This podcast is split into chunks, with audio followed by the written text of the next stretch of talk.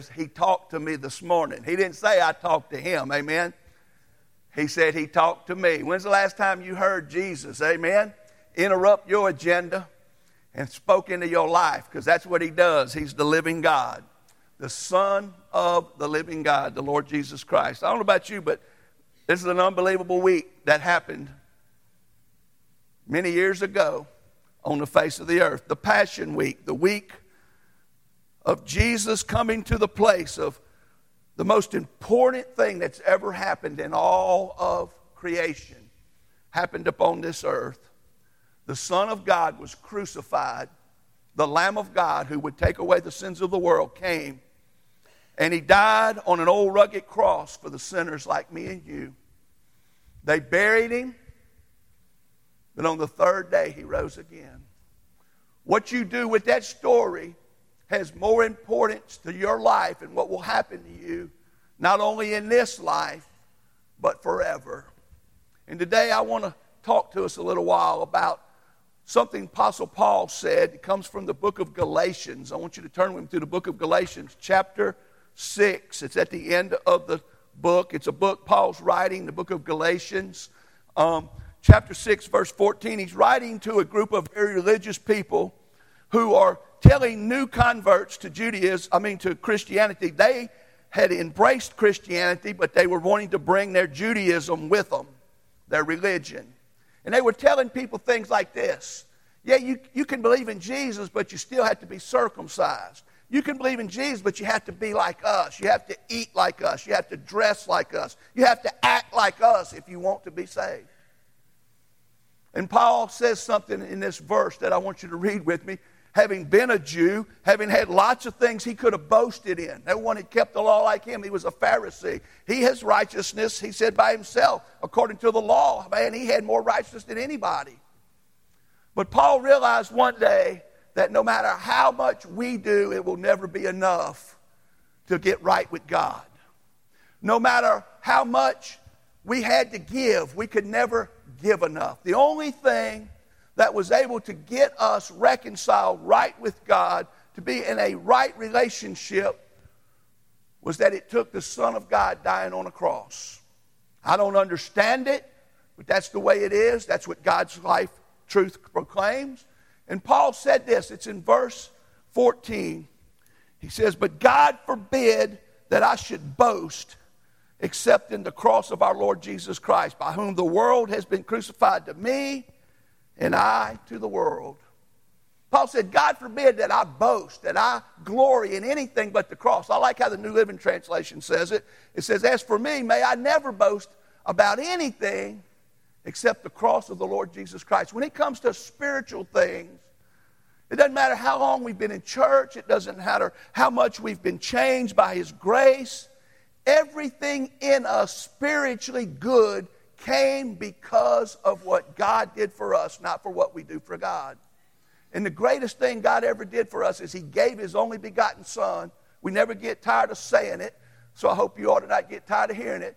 But He gave His only Son that whosoever believe in Him shall not perish, but have everlasting life. God demonstrated His love toward us, and while we were still sinners, Christ died for us. May I tell you this morning that without Jesus on the cross, there is no Jesus coming out the tomb. And if Jesus didn't come out of the tomb, the cross didn't accomplish what it says. So it's the death, burial, and the resurrection that we ought to be celebrating every day of our life. There's nothing we have to brag in except that Jesus did it for us. When he said it is finished, he done it all. Jesus paid it all. And I like how this explains where Paul said, I have been crucified to the world. Paul said, Man, I'm crucified to the world. The world doesn't interest me anymore. The world is not what I'm after. But the world ain't after me no more either. It ain't interested in me. Have you noticed when you get right with God and God moves into your life, the world's not what it used to be, and the world doesn't think what it used to think about you. And friends, I don't know about you, but this is a wonderful verse to preach about this morning. And I just want to take some time to remind you of the cross and just how much we sometimes forget and take for granted. Paul said the message of the cross is foolishness to those who are perishing. It was foolish to the Jews, the religious, most religious people ever been on the face of the earth. But to those who are being saved, it is the power of God. How many of you know what I'm talking about? Not only was Jesus raised from the dead, I got raised from the dead one day. I was like everybody else, dead to God, dead to the things of God. Didn't even have a hunger and thirst for what the Bible had to say. Didn't even know how to pray unless it was selfishness, just telling God, bless me, bless me, fix me, make this go away. But when I got saved by the grace of God and I came to Calvary, life changed. The power of God came into your life through the cross of Calvary. And friends, I don't know about you, but I can't think about this old song without it being personal anymore. On a hill far away stood an old rugged cross. Think about them good old words. They don't write them like that no more. The emblem of suffering and shame. And that writer said, And I love that old cross for the dearest and best, Jesus Himself, for a world of lost sinners was slain. And you know what the chorus is? Y'all know it. I will cherish the old rugged cross. I'd sing today, but I've been talking to Jody too much. My voice is out. Till my trophies at last I lay by. I will cling to the old rugged cross and exchange it someday for a crown. I want to talk to us about the glory of the cross this morning a little while. And I want to take it from the Apostle Paul's life. Friends, if there's one thing I can tell you, Paul could only boast in the cross because he knew the person of the cross. I'm going to give you my points first off. He knew the purpose of the cross, and he knew the power of the cross. You say, well, who's the person of the cross? I know y'all all say Jesus. Everybody knows Jesus was the person nailed to the cross, not a cross. But Jesus is the Redeemer. And everybody says the purpose of the cross, he died for my sins. Well, why did he have to die for our sins? To reconcile us, because we were separated from God. And then finally, y'all ought to know what the power of the cross is the resurrection. And I want to preach to us a little while. I want you to think about this. Paul knew the person on the cross was the only reason he had anything to boast about. You may have some things you've done, and you may be a good Baptist, and you may have changed a lot since you met Jesus, but friends, nothing will ever take the place of the fact that Jesus died for us. He is our Redeemer. If you want to, you can turn with me here. Hold your place. We're going to come back to Galatians in and out. But I want to read something to you that comes from the Psalms before I read this part to you. The psalmist said this in Psalm 49, verse 6 Those who trust in their wealth and boast in the multitude of their riches. Your riches don't have to be money. Sometimes your riches can be anything you're proud of. It can be your religion. It can be your goodness. It can be your benefits that you have for being who you are and where you come from. But he says right here, those who trust in their wealth and boast in the multitude of their riches, none of them can by any means redeem his brother, nor give to God a ransom for him. For the redemption of their soul is costly. You ever listen to that? Thought about that? None of them can by any means redeem his brother, nor give to God a ransom for him, for the redemption of their souls is costly, and it shall cease forever that he should continue to live eternally. No one's going to experience eternal life without a redeemer.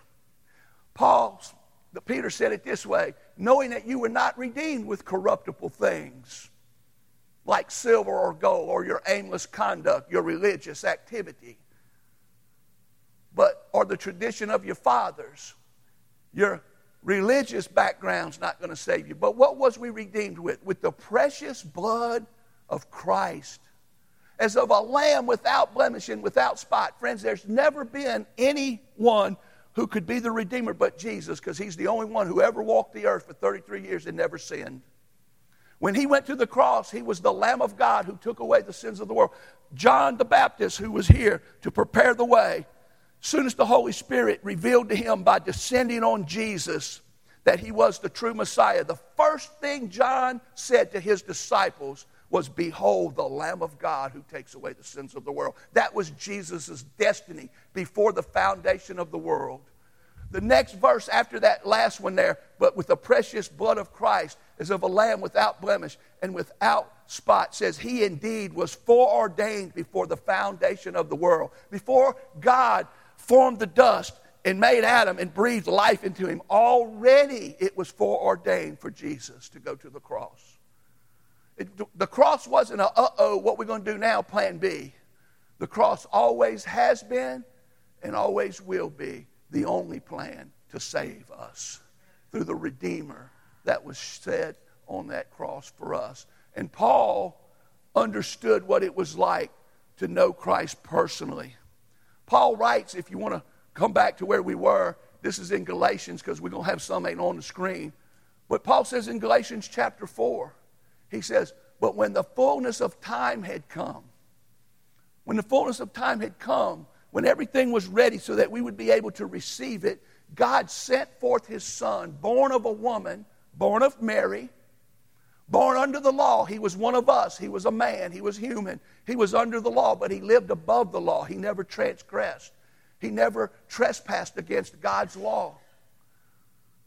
And so he was worthy to pay the price for our transgressions that we couldn't pay. That's what he sent him to do, to redeem those who were under the law. Everybody here is under the law. You say, Well, I don't know if I'm under the law. Yes, you are, whether you like it or not. And everyone's broke the law. There's not a person here who hasn't done something they shouldn't have done. And so, because of that, we were separated from God. Why? So that we might receive the adoption now as sons. Friends, Jesus came to save sinners. What did saving sinners do? It reconciles us. It redeems us first. It pays the price that we couldn't pay. You say, well, what did it take for Jesus to pay that price? Well, man, I don't know if you take time to think about it, but when I look at Isaiah 53, verse 5, Isaiah, from the prophetic inspiration of the Holy Spirit, describes Jesus' death and his life in a way that I knew a Jew who was a saved Jew. His name was Robert Brown. He grew up in, um, in Chicago and he was raised Jewish, but he converted to Judaism and he became what they call a Messianic Jew. And he had a heart to reach the Jews who did not know Jesus and believe Jesus was Messiah. And he asked one time to use our church when I was at Madisonville, and they were using that church on Saturday to have their service. And he told me, he said, you know, he's, I got to know him. And I asked him one day, I said, well, what do the Jews do with Isaiah 53? He said, it doesn't exist. You never hear it brought up in synagogue. You know why?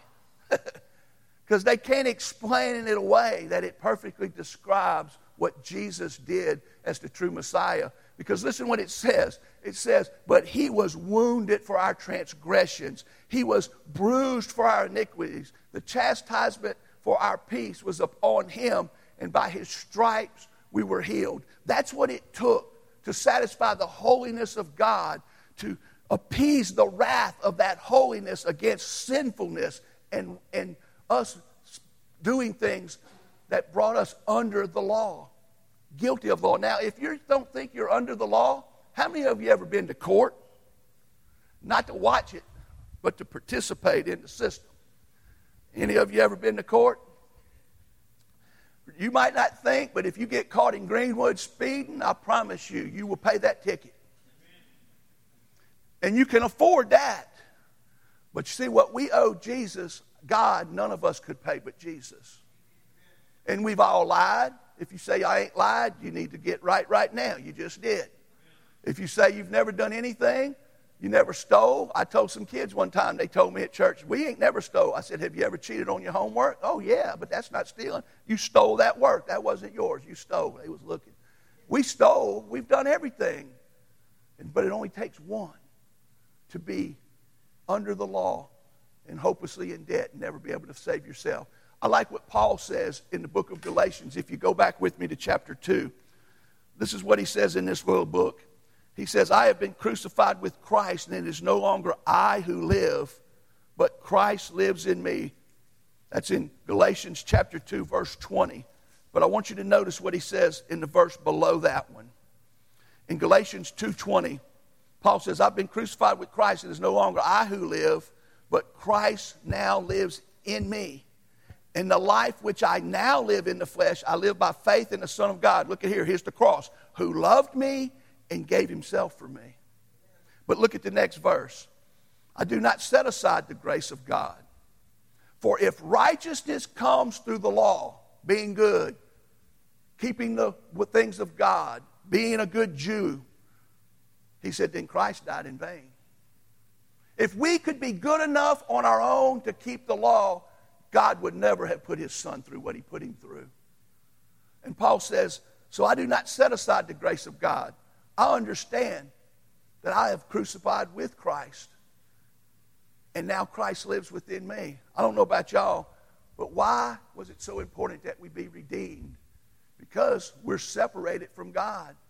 Not only is He our Redeemer, I'll get to the right place in a minute, but He's the one who reconciles us. Do you remember what it was like to try to read the Bible before you got saved? Do you remember what going to church was like outside of Christ? I don't know of too many people who enjoys church that wants to be a part of church before they got Jesus in their heart or faithful to the things of God. You see, we were separated from God. And friends, listen, when Jesus redeemed us, he paid that price and he made that reconciliation possible. Paul said right here, for it pleased the Father that in Jesus all the fullness should dwell, and by him to reconcile all things to himself by him whether things on earth or things in heaven, having made peace through the blood of his cross. Guys, I don't know if you understand this, but we are not at peace with God till we come to Jesus and are saved. And he done it through his cross. Over and over it says that. I could put many more verses up this morning. But look at what he says here. But now in Christ Jesus, you who were once far off have been brought near by the blood of Christ. He's writing there in context to Gentiles like me and you. He's writing to Gentiles. The Jews had access to God in the Old Testament. They were the chosen people of God. They were given the sacrificial system, the Levitical priesthood. The Messiah came through them and for them. But we were separated. But he says, but in Christ Jesus, those who were once far off have been brought near by the blood of Christ, the cross, and that he might reconcile them both, both Jew and Gentile, to God through the cross, therefore putting to death the enmity. Did you realize that we were at enmity with God? Friends, if you was to die outside of Jesus, there is enmity between you. You're looked at as an enemy. Now, you might say, I don't think that there would be enmity between me and God. God loves us. Yes, He does. But my wife loves me, and I love my wife. Have you ever transgressed and messed up and sat at a table when there's hard feelings between you. I can promise you, husbands and wives, not only because of me and that woman's experience, but because of being a pastor for three churches in 20 some years, that y'all get where enmity is between y'all. People who said, I do, till death do us part. I love them with all my heart. Enmity can get between you. And friends, when enmity gets between you, your relationship is struggling. It's not to what it's supposed to be. It's not what it was committed to be. You see, when you get married, you think the honeymoon's going to last forever. And it should. But if you don't maintain that relationship and you're not a good husband and she's not a good wife, I'm not saying a perfect husband or perfect wife, but you are the type of husband that the Bible says we're supposed to be, you're going to have trouble, my friend. And enmity comes in. And friends, today, because we are not good children of God without Jesus' help, we've all been separated. Look at what the Bible says right here. For if when we were enemies, we were reconciled to God. We don't like to look at ourselves as former enemies of God. But, friends, listen if you reject Jesus Christ, you reject the plan of salvation, you said, I don't want to have anything to do with the death, burial, and resurrection of Christ. I don't want to be born again. I don't want to be forgiven. I don't want God to be my spiritual father. I just want to live on earth for myself and do what I want to do. Go right ahead.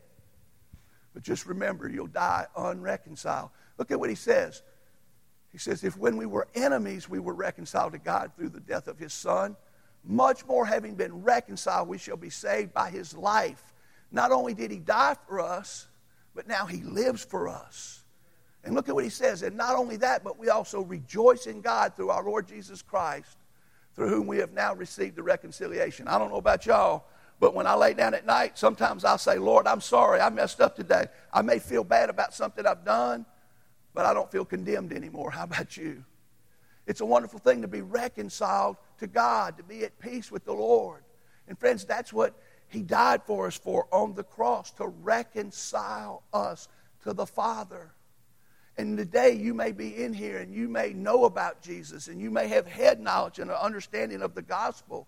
But until you believe it and trust it with your heart and you repent and turn to Christ by faith, you will stay outside of the grace that saved us through the death, burial, and resurrection of Jesus. And friends, I don't know about you, but being reconciled is a life changing experience. When God comes into your life and He's able to be able to, to speak to you, I don't know about y'all, but the Bible changed after I got saved. Amen? I tried to read it lost. Church saved. There was nothing more boring than going to the church I grew up when I was a kid. I grew up going to the Catholic Church, and I'm not putting down on the Catholic Church, but I'm here to tell you from personal testimony, I know why they make you stand up and kneel down and get up so many times during the service. It's to keep you awake. He's, he knows what I'm talking about.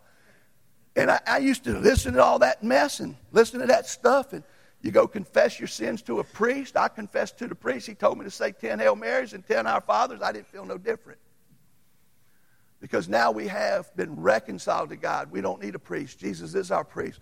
We have been connected to the Father through the Son, and we are in a perfect union with God. Not only do we have a perfect relationship with the Father, we have the relationship with through the Son, but the Holy Spirit Himself lives in us. Paul said, I've been crucified with Christ. It is no longer I who live, but Christ lives in me. And man, that's a life changing experience. That's what happens when you get reconciled. Jesus wants to be a part of your life so much that he gave his life. The Father loved you so much that not only did he send Jesus to die on the cross, he sent the Holy Spirit to live in your heart.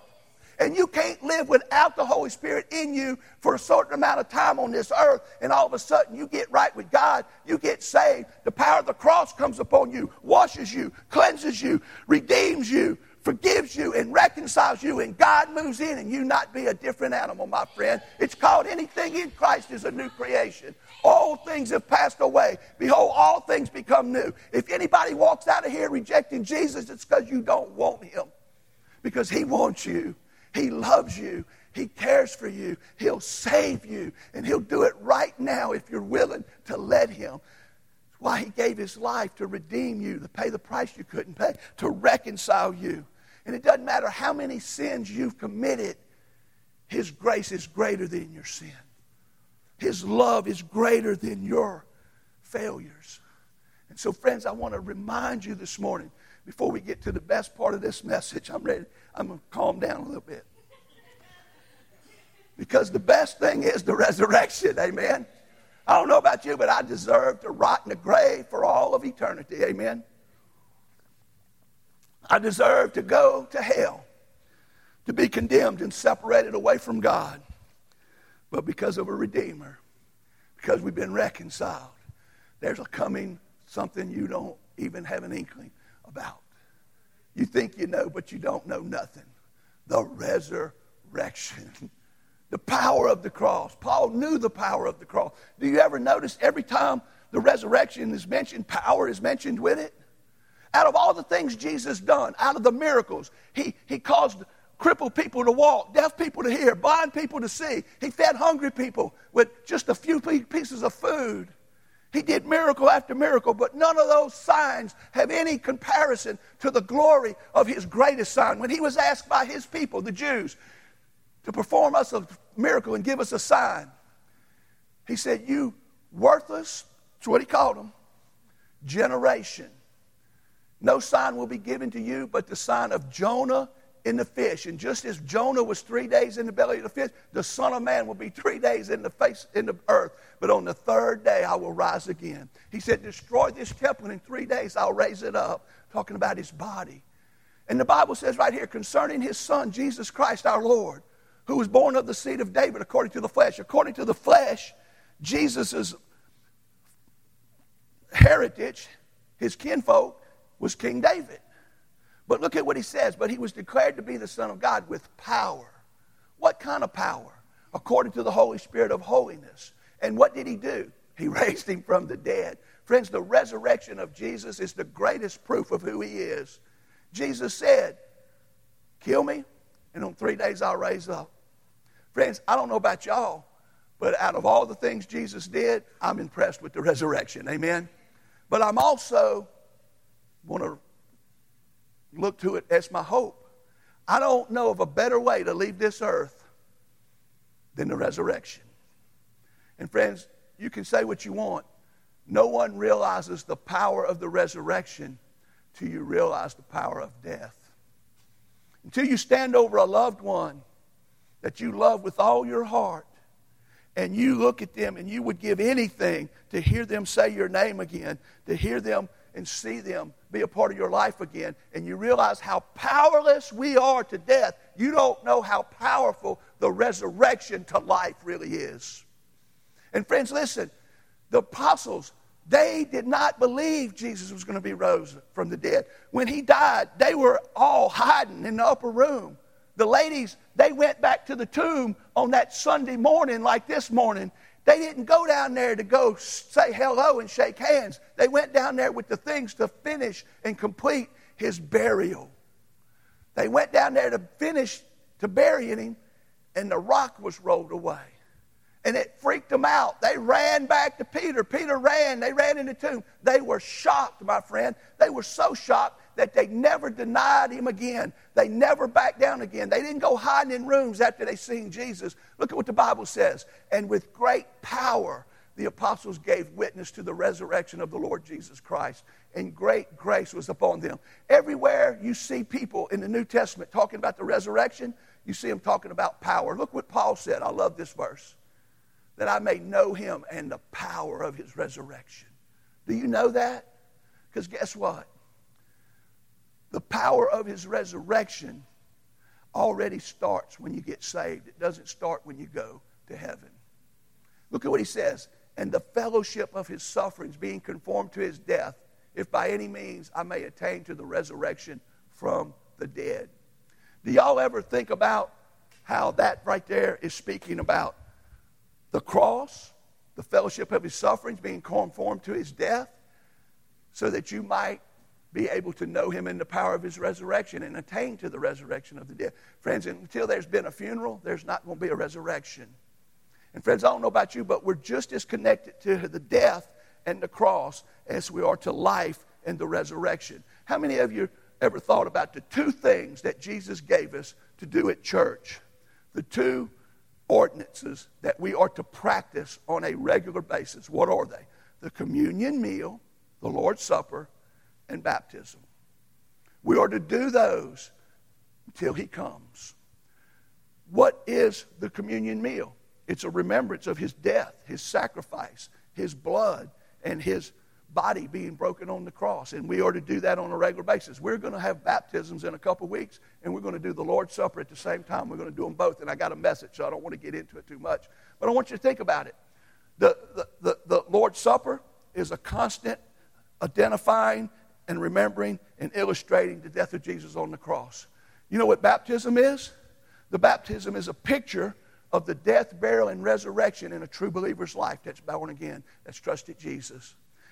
Listen to me and turn with me here to Romans chapter 6. We ain't going to stay here long. But listen what Paul says in Romans chapter 6. Look at verse 4. I mean, verse 3. Or do you not know that as many of us as were baptized into Christ Jesus were baptized into his death? Friends, you can't just experience the resurrection without also experiencing his death. Look at what he says in verse 4. Therefore, we were buried with him through baptism into death, that just as Christ was raised from the dead by the glory of the Father, even so we should walk in the newness of life. That doesn't mean when you go to heaven. And look at verse 5 and let this one sink in. For if we have been united together in the likeness of his death, certainly we also shall be in the likeness of his resurrection. If you've come to the cross and admitted you're a sinner and trusted by faith Jesus' death for you, being your Redeemer, and reconciling, and you've believed that, look at what he says, verse 5. For if when we were united together in the likeness of his death, certainly you shall be in the likeness of his resurrection. Knowing this, that our old man was crucified with him, the old man, before Jesus, that the body of sin might be done away with, that we should no longer be slaves of sin. You know what baptism is? It's a picture of the death, burial, and resurrection of Jesus. When you get in that baptismal tank, it's a picture of what Jesus did in your heart. The old you, the old man, the old Marvin, before Jesus, has died if you came to Calvary. And as you stand in that tank, you're being laid to rest in that watery grave. You're going under that water as a symbolism of Jesus' death and his burial being connected to your life. And as you go under that water, it's an awesome experience when you're saved, amen, and you're doing that. You never forget it. And as he comes up out of that, that's the resurrection. You're being raised, he just said it, to walk in the newness of life. And if you met Jesus, you won't be to say, water won't change you, but cross Cal- and Calvary does. And friends, that's what it is. It's a picture of that. And the resurrection starts, that's what Paul's saying, that I might attain to the resurrection of the dead, that I might experience Jesus' resurrection power in my life. How many of you know what I'm talking about? Friends, listen to this. This comes from Peter. The hope of the resurrection. Peter said, Blessed be the God and Father of our Lord Jesus Christ who according to his great mercy has caused us to be born again. Friends, y'all have heard being born again. That's not just something that we say. That's what God does when you're saved. You were dead in your sins. You were made alive in Christ, and He's been given life. Look what He says to a living hope. And how did He do that? Through the resurrection of Jesus Christ from the dead. This morning, because of the death, burial, and resurrection of Jesus and what God has done in our life, we have a living hope. I don't know about y'all. Sometimes my hope is little, but it's always there. Amen. And I don't know what you're thinking on, but I'm thankful that my hope is not in me, it's not in church, it's not in anything but what God has done in our life. And that living hope is an important thing to have because we're going to face death one day. They was in my in the Bible one of my favorite stories. I use it in funerals all the time. And it reminds me so much of every day being a pastor, doing funerals. There was three people, two sisters and a brother. Y'all all know them as Martha, Mary, and Lazarus. Lazarus got sick. How many of you had a loved one got sick? You prayed, Where's Jesus? Jesus, please come. Jesus, heal my loved one. But Jesus waited. He waited till he knew Lazarus was dead. And then he shows up, Lazarus being in the tomb for four days. Four days. And Mary and Martha are praying, mourning over their brother. And Martha hears that Jesus has come, so she runs out to meet him. And she says what many of us has thought Jesus, if you'd have been here, you could have healed my brother. How many of you thought that? Jesus, you could have kept my loved one alive. And Jesus looked at her and he said, Your brother will rise again. And you know what Martha says to Jesus? She says, I know he will rise again in the resurrection at the last days. But Jesus looked at her and this is what he said I am the resurrection, I am the life. And he who believes in me, though he die, he shall live. And whoever lives and believes in me shall never die. And he asked the most important question you'll ever answer Do you believe this? Where you spend eternity, what happens to your soul, how you live the rest of your life on this earth depends on what you do with Jesus. And friends, y'all all know what happened. He went down to the tomb. Jesus just wanted to show out a little bit. He said, Roll the stone back. She said, Lord, I know you're God. He was going to be stinking. He said, Did I not say to believe and you would see the power of God? And she rolled the stone back, and Jesus said, Lazarus, come forth. And Jesus got up and walked out. Lots of people just think that's a crazy story, that that's something that we all just extremists brainwash ourselves with to give us a hope so that we won't fear death. Friend, I got to know something. My hope's bigger than that. It's a living hope. It's inside of me. I've buried loved ones that I cared about. I know death's coming. I don't look forward to dying, but I ain't afraid of death. Amen? You can't scare me with heaven. And friends, I want you to think about this. There's a lot of people today who do not believe in the death, burial, and resurrection of Jesus. Well, the death of Jesus on the cross is hard for people to go against because it's one of the most documented historical events on the face of the earth. Even numerous unbelieving people, the Jews even admit he was crucified. They even admit he died.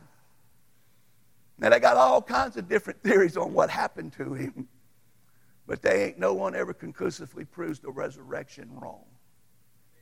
Jesus rose from the dead.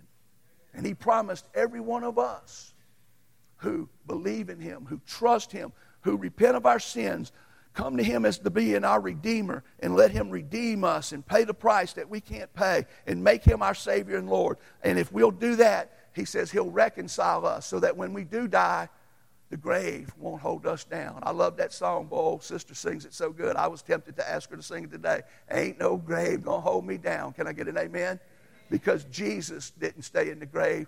Our hope is that we ain't staying in the grave. But you see, there's people, even today and every day, that has said the resurrection's not real. There is no resurrection. And I just want to close out before I give the invitation. And I want to share a verse with you. Paul said this, and we're going to close. If in this life only we have hope in Christ, we are of all men the most pitiable. If it's only in life during this church Sunday morning and life, being a religious person, being a committed Christian and going to church and reading the Bible, if it's only in this life that we have hope in Christ, if there's not an afterlife hope, he said, of all men, we're the most pitiable. And he's tying it in context directly to the fact of the resurrection. And he's, he's using the resurrection chapter, we call it. It's from 1 Corinthians 15. But listen what he says.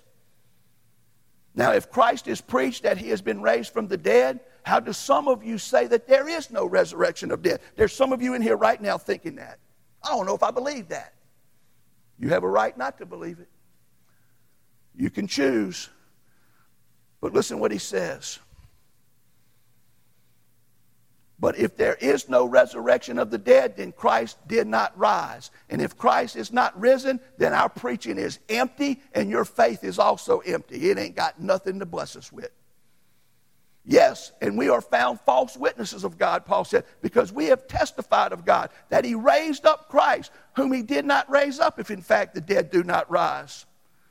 For if the dead do not rise, then Christ is not risen. If Christ is not risen, your faith is futile. You are still in your sins.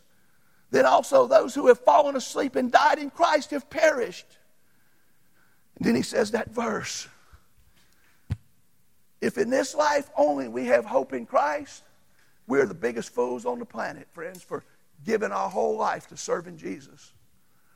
And friends, you could look and say, man, if you wrong, You wasted your life. You did all of that for nothing. I'm still better off than you. Because what did it do? It gave me hope. It gave me a hope. When my people die, I got hope. I'm not like you. I got a hope of a resurrection. I got hope of seeing them again. I got a word that just teaches the death, burial, and resurrection everywhere I look. I got a Redeemer named Jesus who did it for me, paid the price. He reconciled me to God. How are you standing with God? By saying you don't believe God. So I have that. I have the Word of God to help me. I have church. I have brethren like me to support me. We all believe it. So even if it wasn't true at the end, what have I lost? Nothing. But if I'm right and we're all right and Jesus rose from the dead and He is the Redeemer, He is the one who can reconcile, and you die not believing it, you lose every all of eternity, separated from God, unredeemed, a slave of your choosing to reject Jesus, and you'll live your whole life never experiencing Jesus ever again. Friends, I don't know about you. You can take the chance if you want to. But I say the biggest pitiable person on the planet is the one who can't believe it. I don't know about you. I just chose to believe it one day, and God keeps showing me through little things that I know aren't a coincidence. God did this. He fixed my arm. I went fishing with him yesterday, throwed that rod all day, and caught more fish than him. Amen. no, I didn't catch more, but I caught the biggest one. And I, I, I went home last night and I said, Jesus, thank you. If I'd have went through that surgery, you know what I'd been doing yesterday? I'll run the trolling motor for you, Jody. I'd have just got to go. You know, there's so many things that God does in our lives that you can't ever refute. I don't know about y'all, but I was a dope fiend. I was a, my mama called me a hellion. She called me the creature. Now they call me the preacher of the family. Friends, I want to tell you something. God changes things when He comes into your life. And right now, the devil wants to tell you, you can't change. Yes, you can.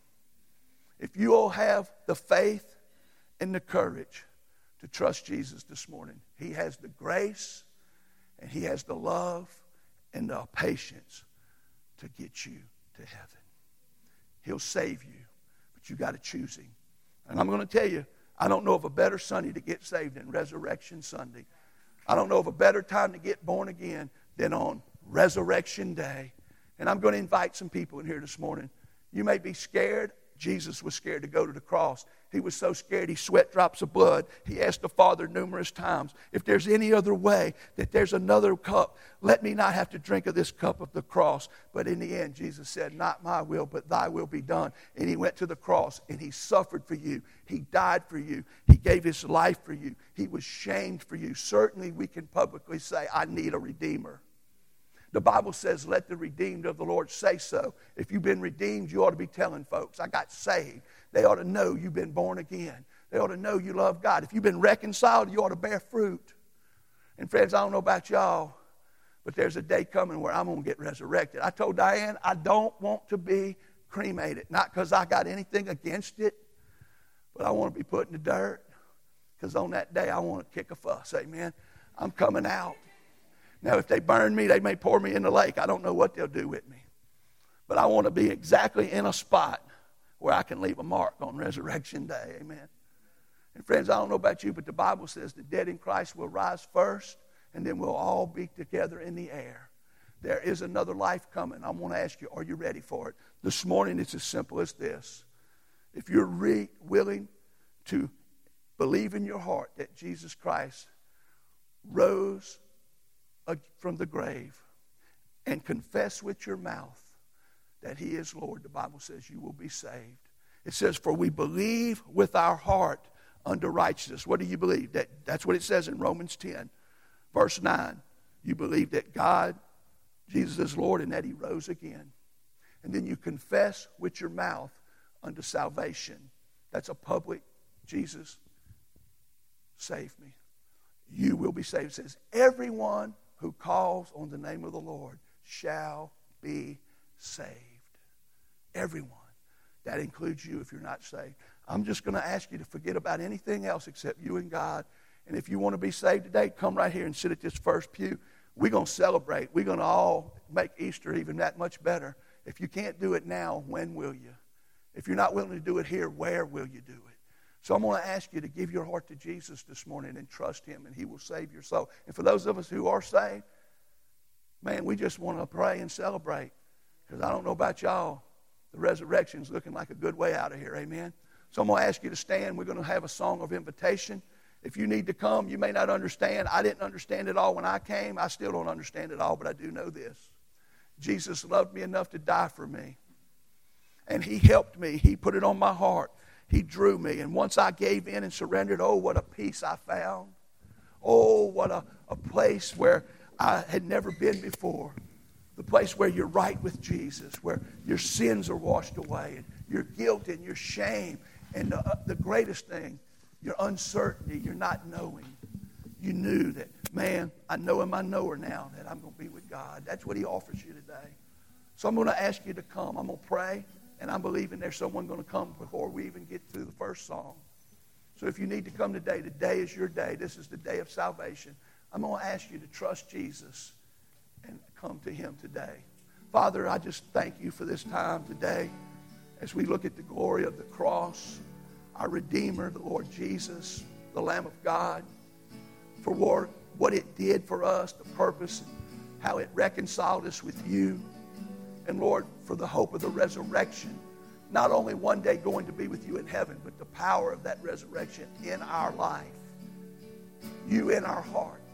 And God, I know there's someone right now struggling. I understand and feel that fear. And I just pray that you'll help them to do just like you, Lord. Give all, to surrender all to you right now. Someone needs to be saved. Help them to make a commitment that comes forward this morning. In Jesus' name we pray. Amen. If you need to come, come today. Today is your salvation.